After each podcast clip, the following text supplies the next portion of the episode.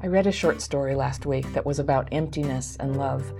And in that funny thing that happens sometimes, three different people wrote to me within about a 24 hour period about emptiness and love. And I think a lot of us are thinking about those things right now. There's this harsh, empty, loveless feeling that keeps swooping into consciousness just for a sec during this quarantine period of our lives. But it's sounding the alarm that something huge might be missing from our lives. And like this one woman said, I know you'll think I'm crazy for holding on to the hope that some big love is going to come into my life and save me. Well, a lot of people might say, yeah, that's crazy, and they'd have some platitude about loving yourself or something, but I won't. I'm Anna Runkle, also known as the Crappy Childhood Fairy, and I teach people how to heal from the effects of trauma during childhood. And one of the harshest effects of early trauma is the injury to our ability to connect with other people. It's like a chronic feeling that love can't get in, or a scared reaction when love does show up, or a set of defenses that block love from ever showing up at all. And as hard as it is to be staying at home right now with all the fears about money and safety and the future that this triggers, we, we actually have an incredible opportunity at the moment to go ahead and, I can't believe I'm saying this, experience that empty feeling and I mean, normally there's a lot to distract us from it, whatever it was for you shopping, vacation plans, work goals, dating apps, weed, meds, money, whatever made you feel like happiness was just around the corner for you. But with all those distractions diminished right now, what we're left with is all the crap that was under the rug, everything we put there, what all these letters I'm getting are about, that emptiness we're feeling, the instinctive knowledge that we are incomplete in a tragic way because we haven't fully experienced love. Now, nothing could be more important, by the way, just in case you're still beating yourself up and calling yourself crazy. I know I'm always saying how critical it is to face reality, to not get stuck in blame and fantasy that completely gives away the control of your own happiness, because that's fatal to your progress. But real love is not a fantasy. The fact that you long for it is natural and right and needs to be listened to. And that's why I'm saying that the emptiness you feel during this lockdown is trying to tell you something. It's a gift. We all need the courage to accept this gift, which means facing that emptiness for now and letting the tears come if you have to, and letting the awareness come too that you've been suppressing about the nature of your loneliness. Not so much where it came from, we know that, but why really is it happening now? And what would it take to free yourself to change and heal so that you could, in increasing ways, open yourself to love? Now, with childhood PTSD, it's so common to feel, especially after an experience of loss, like we're outside of love, like other people are in this world of goodness, but we're stuck outside the gates, like orphans but remember, you can't be exiled from your own experience. Alone is always where we start, but our healing from all the false ideas that trauma taught us can bring us forward into being inside, in love, inside it. And by that I mean feeling it, sharing it, knowing it, having the highest experience of it that people can have, at least for a little bit in your life. It's that full experience of love that everyone is longing for. And it's not really a thing you do or you, that you get, it's a state of consciousness that you go into. And I think this is why it feels like a walled city when you're on the outside of it. Trauma or no trauma, it can be hard to come in from that place, but it's the place to aim and it's worth fighting for. So I think before too long, this lockdown will end, and I don't know about you, but I want to face everything that isolation has been teaching me because I have so much I want to learn and become. And normally, I'm making videos and programs about practical changes to make life full, right? And I've got a bunch of new videos and a new program lined up, and that's coming out soon. But today, while this worldwide isolation is still weighing heavily on us, I wanted to make this one special video about not the fullness of life, but the emptiness, especially now when so many people are feeling like it's too much to bear and they want to escape it or control it somehow. But what if you just let it happen? With all the dignity within yourself and the safety of knowing that the isolation is going to pass and the distractions will return with full force very soon, and you can hide in them if you want. But what if just for today, you just faced it? This emptiness, this space in you where childhood trauma stole your, your natural ability, ability, your instinctive knowledge of how to love. And even though you've created a lot of good in your life, it drove you toward the sorrow and the regrets that are haunting you right now.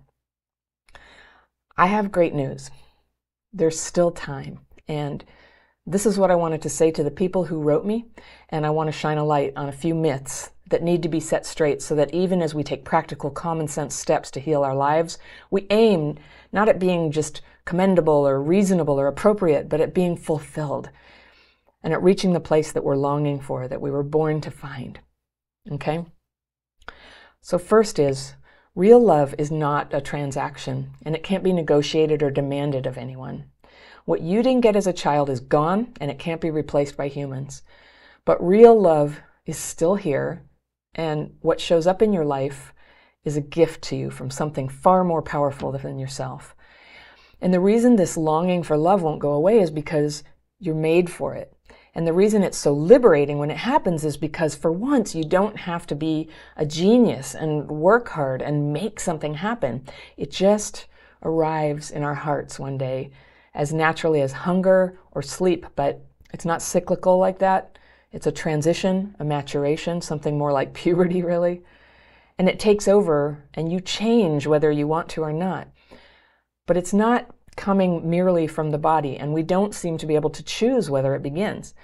We can choose a lot of things, including many forms of love, like duty and service and being part of a family and taking care of other people. And those can go a long way toward healing that emptiness. But that big love that's signaling itself through the emptiness you feel is not something that you can make happen. It's more like it's making something happen through you. And they're good things, even though it can make things pretty messy but good things that ultimately benefit you and the other person and perhaps everyone. Now, you can screw it up, definitely. You can distort it and try to turn it back into some kind of negotiation or get obsessed on it or destroy it even because everything good in life can be abused. And if you have childhood PTSD, you've already absorbed way more than your share of that. But you can't remove real love out of existence so long as it's flowing through you. It may be inconvenient or terrifying, but when it's happening, even with all the emotional overreactions of CPTSD, all you can really do is your best. And you just try to be honorable. You don't be a jerk. You don't act like an entitled little baby, or you don't pull emotional blackmail moves, right?